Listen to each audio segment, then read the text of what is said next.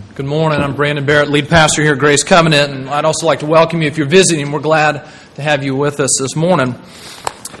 If you are just coming to us, we're coming in the middle of, uh, near the end of a series on the book of James. We've been here for the last number of months. Last week we uh, looked at a different passage as we were celebrating our 25th anniversary as a church. But now we're back at James. I was reminded how familiar James has become to us this week when Elizabeth, my wife, and I were talking about the passage for this week. And I turned to her and said, Well, you know, Jim says so and so. And she said, Jim, you guys have really gotten tight over these past few months.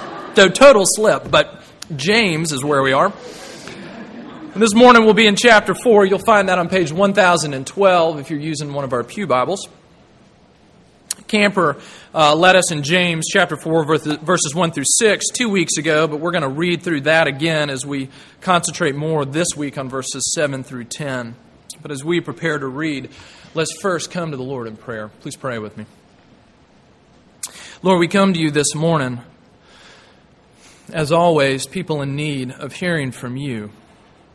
We need you to reveal yourself to us, and you do that to us uh, through the pages of Scripture. This is your word to us. Would you make it come alive this morning by the power of your Spirit? Would you use it for its good purpose of convicting and changing and comforting drawing us to you. And we ask this in the name of our Lord and Savior Jesus. Amen. James chapter 4, verses 1 through 10. What causes quarrels and what causes fights among you? Is it not this, that your passions are at war within you? You desire and you do not have, so you murder. You covet and cannot obtain, so you fight and quarrel. You do not have because you do not ask. You ask and do not receive because you ask wrongly to spend it on your passions. You adulterous people. Do you not know that friendship with the world is enmity with God? Therefore, whoever wishes to be a friend of the world makes himself an enemy of God. Or do you suppose that it's to no purpose that the Scripture says, He yearns jealously over the Spirit that He has made to dwell in us? But He gives more grace. Therefore, it said God says God opposes the proud, but he gives grace to the humble. Submit yourselves, therefore, to God. Resist the devil, and he will flee from you. Draw near to God, and he will draw near to you. Cleanse your hands, you sinners. Purify your hearts, you double minded. Be wretched and mourn and weep. Let your laughter be turned to mourning and your joy to gloom. Humble yourselves before the Lord, and he will exalt you. The grass withers and the flowers fade, but the word of our Lord stands forever. So to it we turn again this morning. Let me ask you the question Do you ever find, even if you were someone who, uh, who has made a profession of faith in Christ, you're somebody who's, who's consciously trying to follow God, do you ever feel like there is that tension that rises up in your life when you realize that though that may be your proclamation, you still struggle so deeply to really follow God with the whole heart. That you look around the evidence of your life this week, this morning, the past half hour, realize just how much and how deeply you really do struggle. You struggle with uh, the sin and temptation that comes to you, you struggle with obedience in many ways. And James speaks to us this morning because that is true, and it's true of all of us. And he, you know, he spells that out in some dramatic ways, which we're going to turn to in a minute. But let me just say now that this passage is about, you know, God coming to us, speaking to us, invading our lives in the midst of the very real reality of our ongoing struggle with sin and struggle with following after our God. He speaks uh, to us. So we're going to see this morning, James addresses first this dilemma that we have as people who claim the name of Christ but still very much struggle. Our dilemma speaks to us about God's way through our dilemma, and then he speaks to us also of God's provision for us in our dilemma. So, first, our dilemma people following God. James spells this out in, in very graphic ways, these first six verses. I mean, verse 1, he talks about us as being people whose passions are at war within us.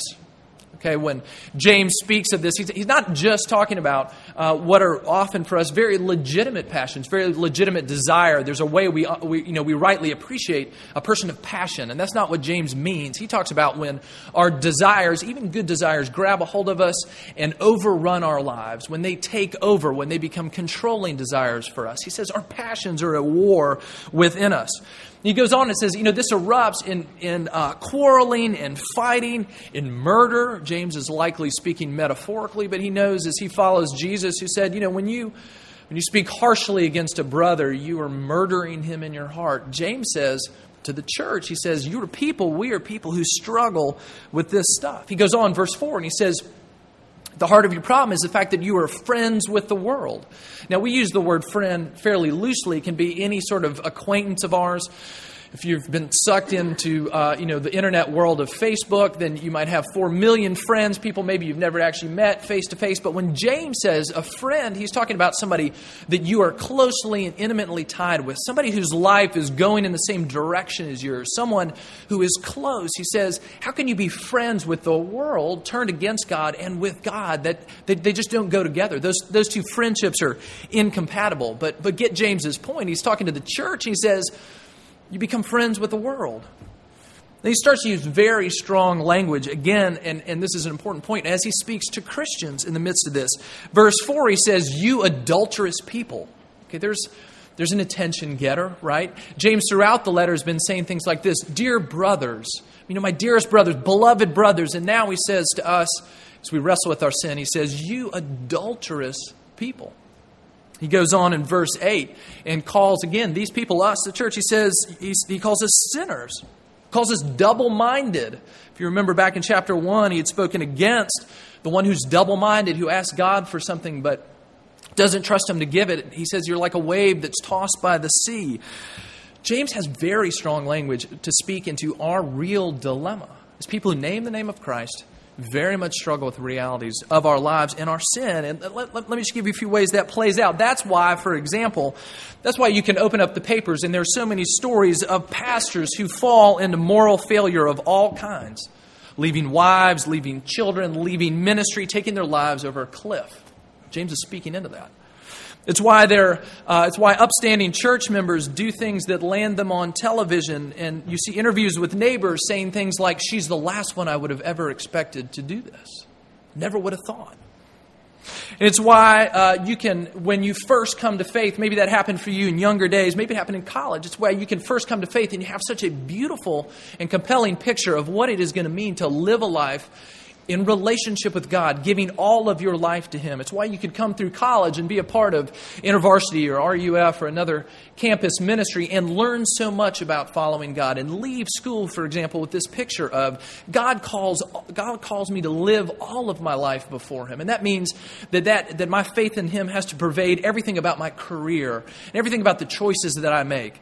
As I follow a career in law or in medicine, in business, in making a home, whatever it is, you come out with this picture of all of life is to be lived for God's glory. And we have this beautiful picture, and then you find after 10 or 20 or 30 years, you look around at your life and you realize maybe how small and restricted your vision for your life in the world has become. It was once so grand as you looked at the picture of God, of God's desire for us, and now you look around and it's, it's shrunk down to the size of your professional success or the quality of what's in your wardrobe, or that next new car, or your 401k, or how your middle schooler is doing in math class. You know, suddenly things can shrink down. And it's why uh, we can be life, lifelong followers of Jesus, and yet we can become people who are so often very testy and petty and hard. It's why we can have trouble remembering what we read that very morning in Scripture, maybe, as you have a quiet time of reading Scripture and praying. You can't, can't remember what you read this morning, but you can remember what that person said to you in a small group Bible study two years ago that just got on your skin and has festered, made you bitter, and it's a weight that you carry around every day of your life. It's why we can sing with gusto on a Sunday morning, and then at the same time, an hour later, spend our ride home lost in gossip and criticism and evaluation of all the things and all the people we saw this morning. You see, when James writes this and he speaks about adulterous Christians, those who are trying to be friends with the world, sinners and double minded brothers and sisters, he's talking about us. He's talking about me. He's talking about you. He's talking about our ongoing struggle following God. That is our dilemma. So, what do we do? What does James point us to? God's way through our dilemma. And the short way of saying this is a lifestyle of repentance. What does James say to us as we are ongoing strugglers with our sin? He says we have to become people always stepping into a lifestyle of real repentance. Now, the way we're going to talk about repentance this morning, we've got to remember that repentance, as we talk about repenting of our sin, repenting of, of the ways that we, we drift from our God, repentance always has, involves two motions at the same time. It involves a turning away from something, and it involves a turning towards something else. So as we repent of things in our life that we know are wrong, we, we turn away from them, but it's simultaneously we also turn towards our God. We turn away from the things we know that cause destruction, calls us away from. We turn, we turn toward our God who is calling to us and bringing us to Himself in His mercy and His grace. We turn away from our sin and we turn back continually to the hope and promise of the gospel that God's grace and forgiveness is for sinners just like us, turning to Jesus. So it's always a turning away and a turning from. And I think the way James lays this out for us, we're going to look at it as sort of, sort of three aspects of this turning away and turning from that God's uh, way through our dilemma, this repentance, it involves going under, going near, and going deep. Okay, going under, going near, and going deep. And with each of these, I'll try to give us a couple biblical pictures of kind of what God, the way God shows us what that means. First is go under, verse 7. Look at what he says. He says, Submit yourselves, therefore, to God. Resist the devil, and he'll flee from you. Go under, submit yourself. And that's what the idea behind this word submission in the Greek, that's the idea that it carries, that we place ourselves under something. Now, that's not a word we readily grasp onto. You know, my goal in life is to submit myself to other things, right? You know, how often, I mean, what's reinforced for us, you know, our goal in life is to be our own person. Our goal in life is to sort of maximize, you know, our self discovery. Our goal in life is to be the king of our lives. And here the gospel comes in and says that we are to submit ourselves to God, that we are to arrange our lives underneath Him, that everything in our life is to line up in relationship to our God. And the image we get here in the Bible for, for a picture of what this looks like, it's one that runs throughout Scripture, and it's the picture of God as our King. God is our King. Um, Psalm 5 2 says this Give attention to the, cry, to the sound of my cry, my King and my God, for to you do I pray. Psalm 10, verse 16 says, The Lord is King forever and ever. 1 Timothy 1, Paul breaks out in this doxology, this praise for God. And here's what he says To the King of ages, immortal, invisible, the only God, be honor and glory forever and ever. Amen. See, the Bible holds up for us this picture of God as our, as our King. And the right relationship of one is we are in relationship with our God and King is to submit, to come under Him. Now, the truth is, we all submit to something even if you don't think you're submitting to God, you submit to something. I mean, there is something that is calling the shots for you in your life. There's some priority in your life around which you're organizing everything else.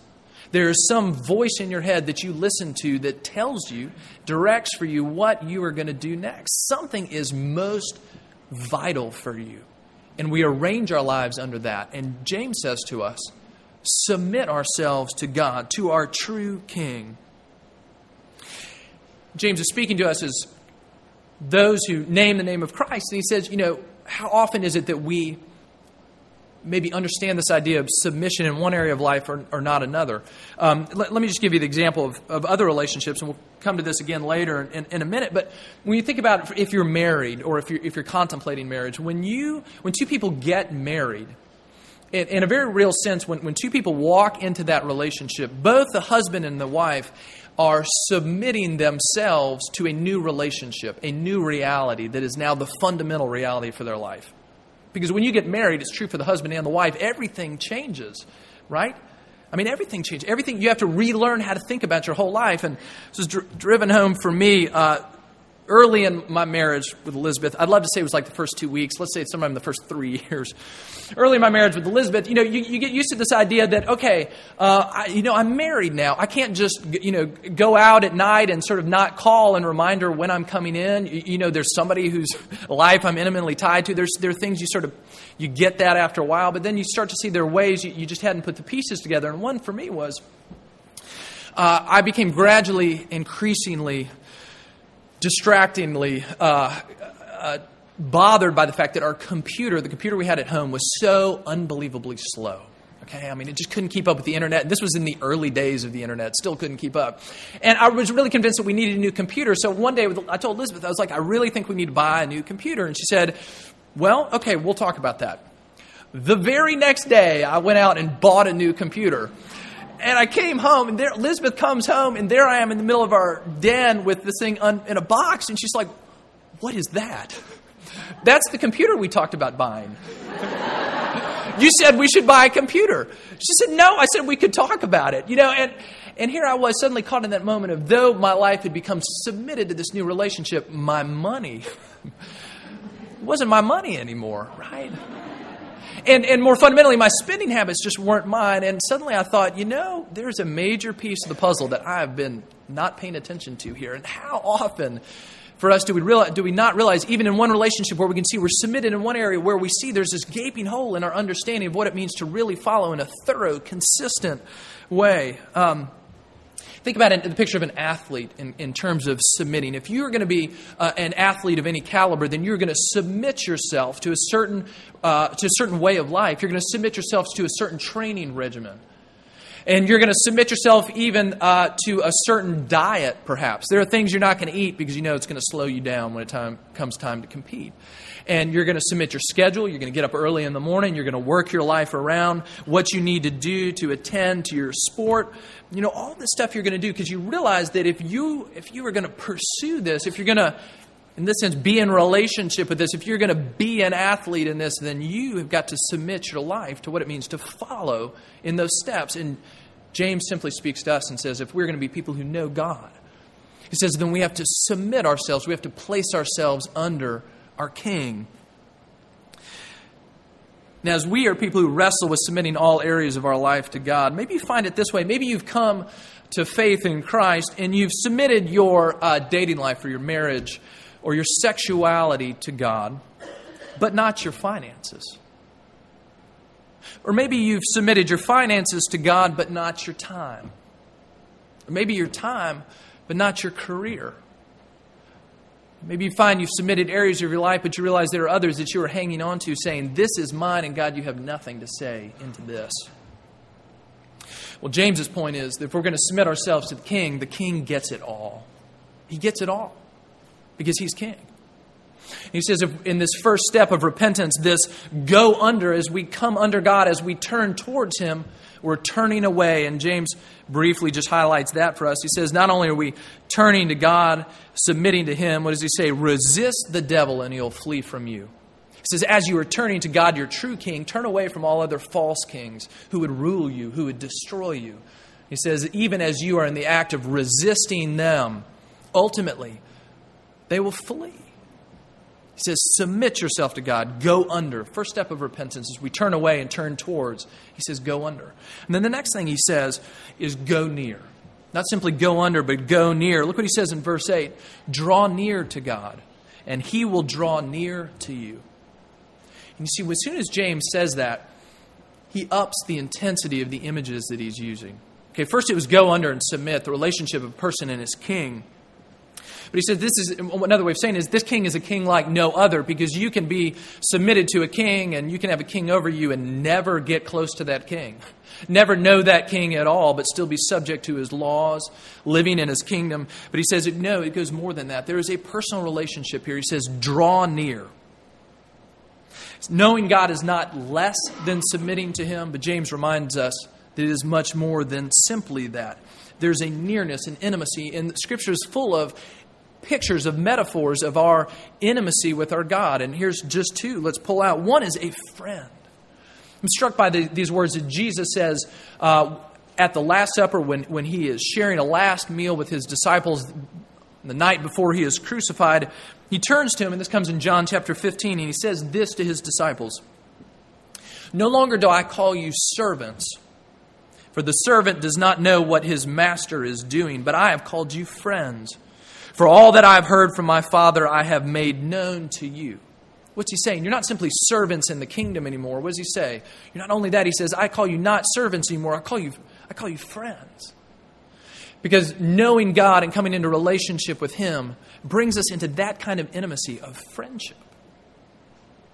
But Jesus, even in that statement, alludes to another one. Think of Jesus' most common address to God. What does he say in his prayers, in his preaching? What does he say? Father. He looks at God and calls him Father with a depth of, of intimacy and connection that was almost unknown in his day, that he used it so freely and with such a complete sense of connection. Not only did he experience that himself, but he turns to his disciples. When they say, Lord, teach us to pray, how does he start? He says, When you pray, you guys pray like this Our Father who art in heaven. He says, You have come into that kind of relationship, a God who is near, not simply king, but a friend and a father. This is a central image for Paul. Romans 8, he says this But you have received the spirit of adoption as sons, by whom we cry, Abba, Father. Paul, when he talks about our coming to Christ, he says one of the most fundamental things that happens is we are adopted into God's family. We were not his children, but now we are his children. He was not our father, but now he is. See, as we repent, as we come, as we draw near to our God, not only do we put ourselves under, not only do we go under, we're exhorted to go near. And you see, this is an invitation to us. I mean, do you hear what he says? He says, draw near to God and he will draw near to you. I mean, what would it mean for us to really take that at face value? Now, maybe some theological alarms are ringing in your head. Well, you know, I thought God was the one who had to initiate with us. He is. He does. He did. Anytime somebody comes to faith, it is because our God comes pursuing us grabs hold of us, makes us alive, brings us into relationship. And even in the ongoing life of a Christian, God is always coming towards us, initiating with us. But let's not try to make James say something he's not saying. He's not saying God doesn't initiate with us, but he's giving us a beautiful invitation. Listen to what he says Draw near to God, and he will draw near to you. Draw near to him, he will meet you there. What a promise for us. But what keeps us from grabbing hold of that? And maybe this is what James is trying to speak into for us. You ever find in the middle of your sin as you begin to turn the ways in which your shame can wreak such havoc in your life? And that could be with big sins or little sins. Maybe that's you look at what's going on in your life and you say something like this, and I've heard you say it and I've thought it myself. How could God possibly forgive me for this? You know, how could he possibly welcome me home after I've done this, I've thought this, I've said this, I've let my life get out of control in this way? How could he possibly? James reminds us of the gospel. That is always true of us. We are people that far off the rails, and he says, Draw near to God, he will draw near to you. Do not let your shame keep you out, because it is not more powerful than the reach of the gospel the depth of Jesus' love for you and the forgiveness that comes in Him. He speaks to us, even at caught in our sin. He says, Draw near to God, and He'll draw near to you. Not just the big stuff, but the small stuff too. Maybe it feels, you know, more like this, you know, draw near. You know, Lord, I've been using my words badly for decades. Or, God, I've been bitter and cold towards my spouse for years. Or, Lord, my heart has been hard and cold for longer than I can remember. What does James tell us? Draw near to God, He'll draw near to you. See, James is speaking to us in the context of repentance, of turning from our sin and turning to God, but it applies more broadly as well. I mean, I think in many ways this is an open ended invitation to God's people. Draw near to me, and I will draw near to you. God can be known. There is more for us. There's more depth of relationship, there's more closeness, there's more intimacy than maybe we're experiencing even at this moment. And that means it's good news, too, for those who feel spiritually dry and distant and cold. Uh, a number of years ago, I, I, finally took a large box that was filled with the journals that I had written in college. and there are multiple ones of them. I'm still astounded at the uh, verbosity with which I could reflect on my own inner life during my college years. Finally, threw them away because I knew if anybody asked me about my journals, I could basically boil it down to two things. All those pages, two things. One, Lord, help me, I don't understand the ins and outs of my dating life. And number two, you know, Lord, I just feel so distant and dry. Where are you? Won't you come near? You know? And I know many of you have that experience often. I, we've had those conversations over coffee too. This is an invitation to us. It says, draw near to God, and He will draw near to you. That point in which you are doubting, is there really more for me than this? Does He really care? James reminds us that yes, He does. He invites us in. Step close, and He steps close to us. And as we talk about drawing near, going near, he points us to a couple of concrete actions, one in particular, uh, and a very practical one for us, maybe as, as we struggle with some of the specifics of our sin. Look what he says there in verse 8. He says, Cleanse your hands. He says, Cleanse your hands. Goes on to talk about purifying your heart. Should remind us of our call to worship from Psalm 24. Talks about, you know, who may ascend the hill of the Lord? The one who has clean hands and a pure heart. James says to us as we wrestle, he says, cleanse your hands. What might that mean for us? Well, maybe some very practical things. If you find yourself struggling with pornography, get an internet filter for your computer. Sign up for something like Covenant Eyes that sends a report of your internet activity to somebody else who can hold you accountable.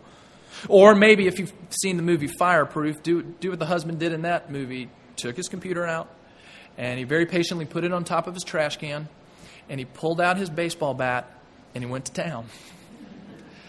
because he said, I'm not going to love this more than I love my spouse or more than I love my God. Or if you find that money has captured you, you find that you're always purchasing, always having your eye on the next item of clothing, the next gadget, the next car, the better furniture. James says to us, Cleanse your hands how can you start to trust God and find your joy in Him and not in the things that you have and the things that you acquire? Well, maybe a couple things. One, cut up your credit card. Stop making it so easy for yourself to go spend when you know it is drawing your heart away. Maybe another thing would be um, try giving away more of your money. Don't spend it, give it away. Give it away to the point at which you realize it alters your standard of living. You realize some of the things you would buy, you can't buy anymore because the money's not in your bank account because you just went and gave it away. And it reminds you again that my life is not found in those things. God would come and free me from that. That I might be able to spend rightly, that I might be able to use His resources well and wisely and not be enslaved by them. Give away enough that you have to know and trust that God loves you. Or maybe you're somebody who indulges in fear and anxiety and worry. James says the same thing cleanse your hands. Admit to God that you don't trust Him to care for you. You don't trust what He's going to bring down the pike next for you. You don't think He's going to show up and meet you. You know that hard things can happen in this world, and you don't think He's going to be there for you when they do, so you're anxious and afraid. James says, cleanse your hands. Take on the discipline of thanksgiving. Take on the responsibility of joy. Look your fears straight in the eye and turn away from them.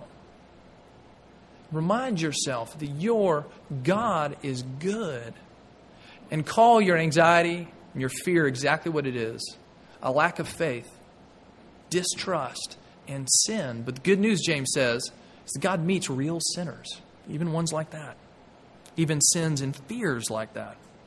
So he says, if you're going to be people, if we're going to be people who are repenting or turning from or turning towards, he talks about those actions of coming under, coming under uh, in submission to our God, our King. He talks about going near to God who is who's our friend, who is our Father. And then finally, he talks about going deep. We see this in verses 8 and 9. I mean, look at, look at the, the intensity at which these commands kind of pile up. He says, not only cleanse your hands, he says, purify your hearts. We'll get to that in a minute. But then he goes on to this next verse. Be very easy to let it sail by or just totally misunderstand it. He says, Be wretched and mourn and weep. Let your laughter be turned to mourning and your joy to gloom. Humble yourselves before the Lord, and he will exalt you. You know, maybe some in, in the back of your mind you're thinking of something like this Philippians 4 4, where Paul says, Rejoice always. Again, I tell you, rejoice. How Scripture talks throughout about the joy that is found in really knowing and being in right relationship with our God.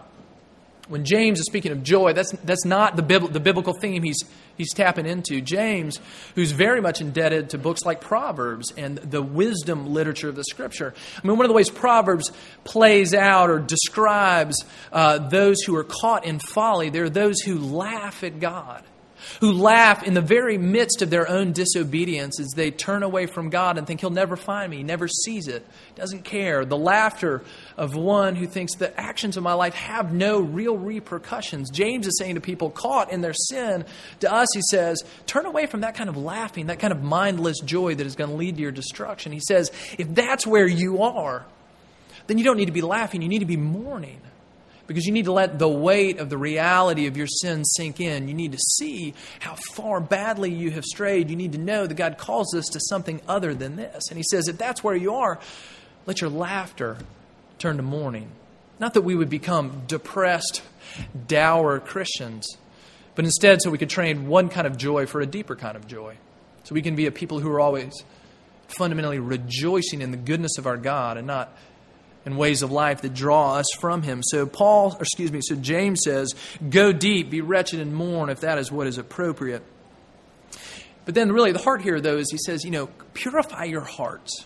That's an interesting statement, isn't it? Because, you know, on the one hand, when he talks about cleansing your hands, very practical about, about n- refraining from doing the things you're doing that are wrong or, or making adjustments in your life, cleaning things up but you know how easy it is to clean up things on the outside, and what a different story it is to talk about what's going on inside of you.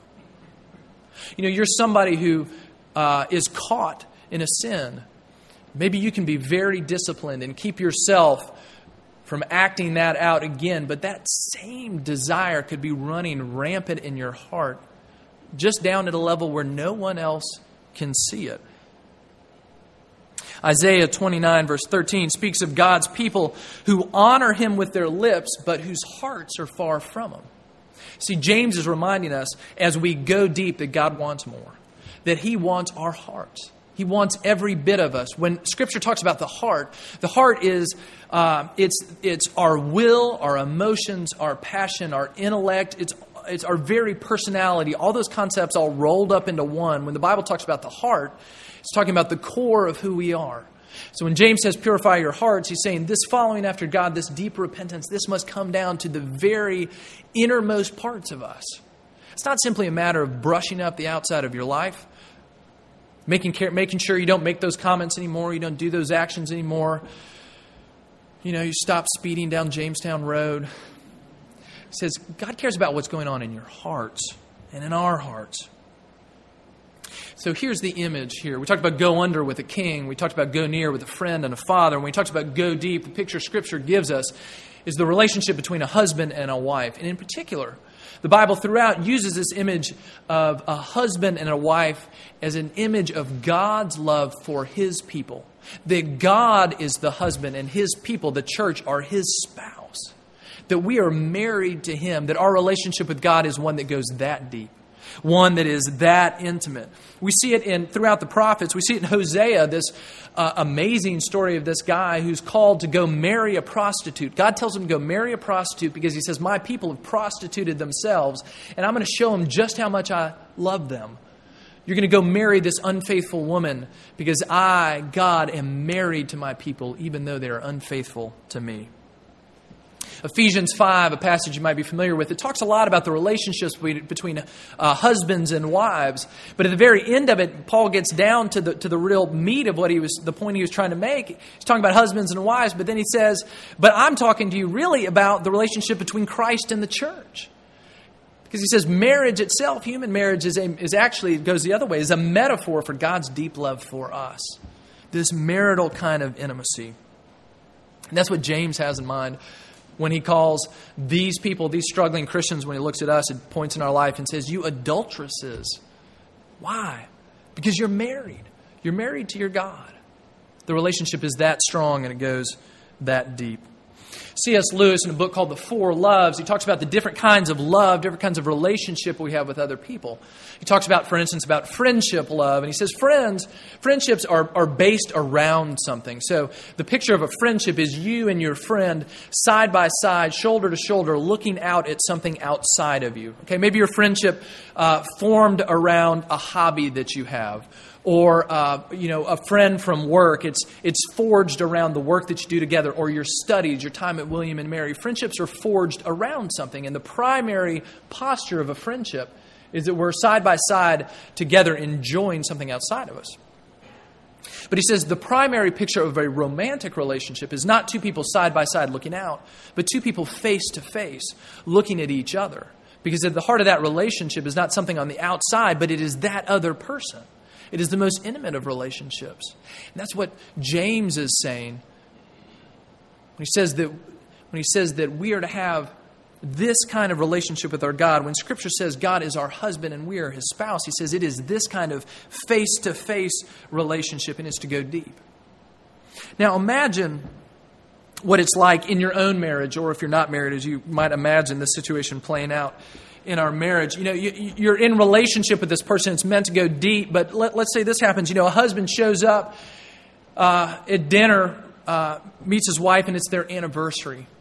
And he hands her this bouquet of beautiful flowers. And she says, These are, these are beautiful. Thank you. They're my favorite flowers. And he says, I know. Um, I did it because, you know, it's my duty, right? It's our anniversary. And, you know, frankly, good husbands give their wives flowers on their anniversary. You know, you can hear the, you know, uh, romance of that moment just sort of, you know, escaping by the second, right? Because why? I mean, what is the wife going to say? I don't just want, I don't just want your duty. I want your heart. I want you. Now, if you're married, you know that duty is an incredibly important part of marriage. It is. There's nothing wrong with that. But duty is never the end, right? What does duty do? It comes up and bolsters our hearts when we struggle. But the, but the point of marriage is that intimacy, that love. And the wife rightly looks at him and says, I don't just, I don't want your duty flowers.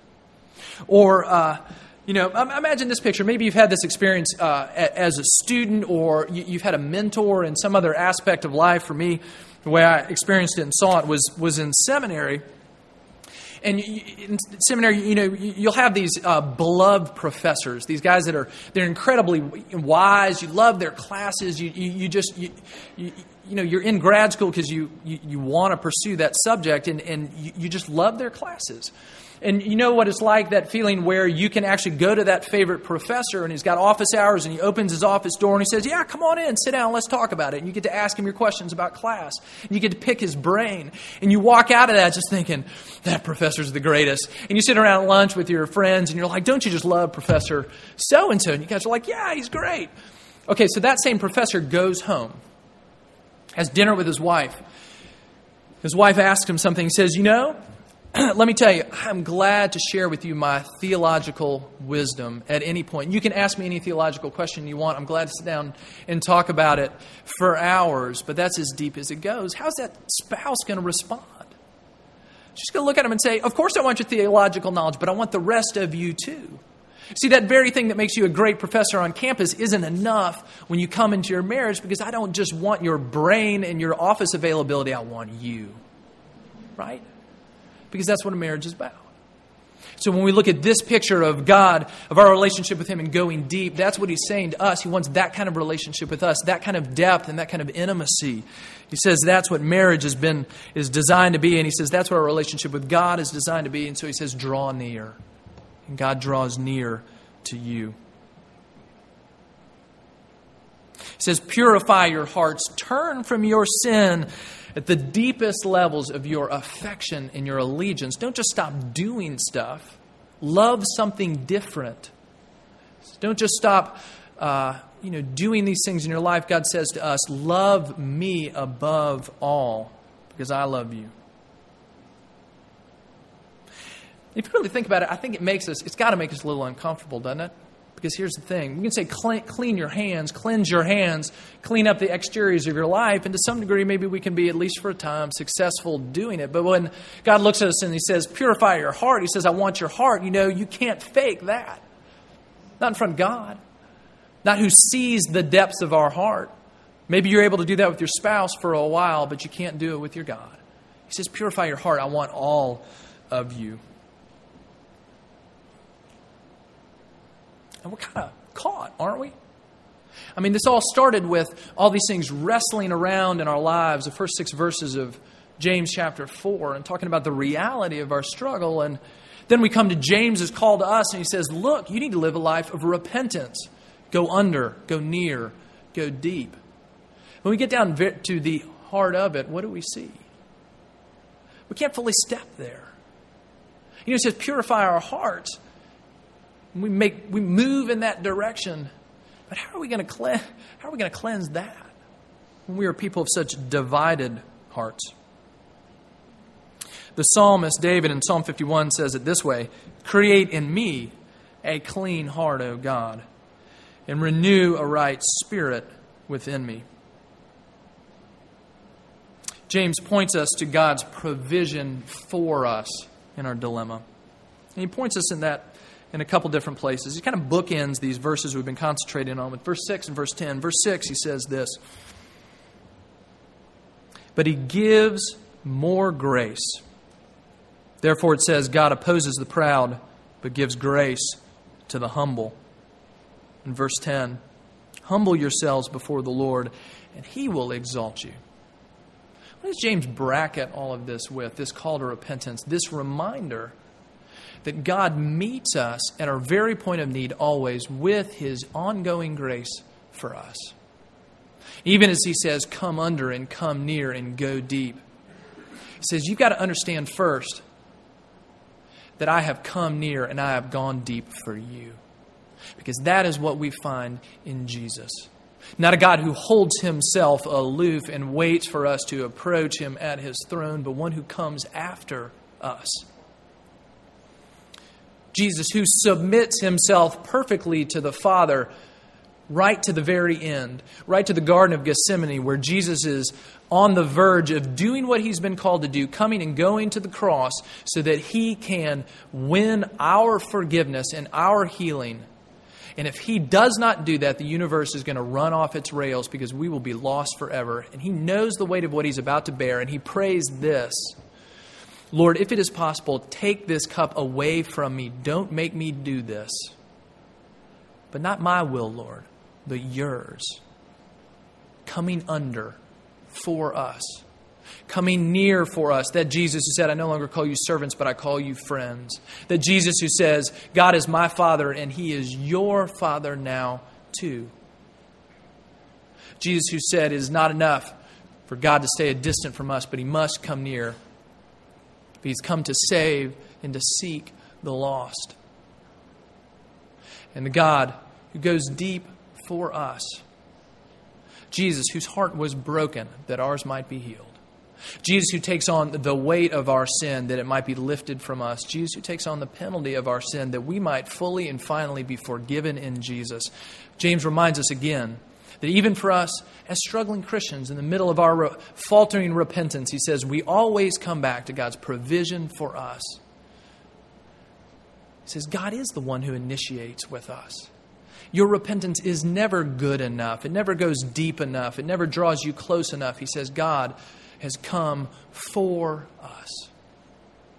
So he brings it back into our laps, and now we can take it. We can look and hear what he says because that gospel is always true of us. And so he says this as we seek to live in it. You can be free now to do these things, to go under, go near, to go deep. Because Christ has come for you. Let's pray. Father, as we are people very much struggling with sin in our lives, very much feeling at times the weight of the war within us, Lord, may we be people who continually come back to the very heart and hope and promise of the gospel of Christ, dead, buried, but raised again to new life for us.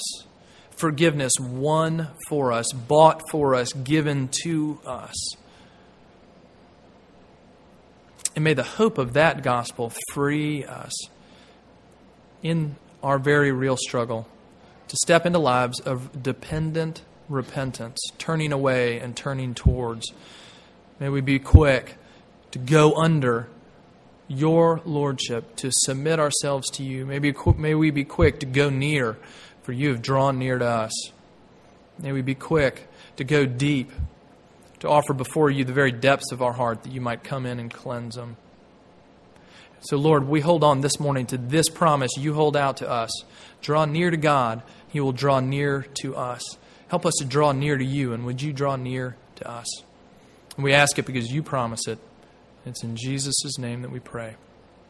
Amen.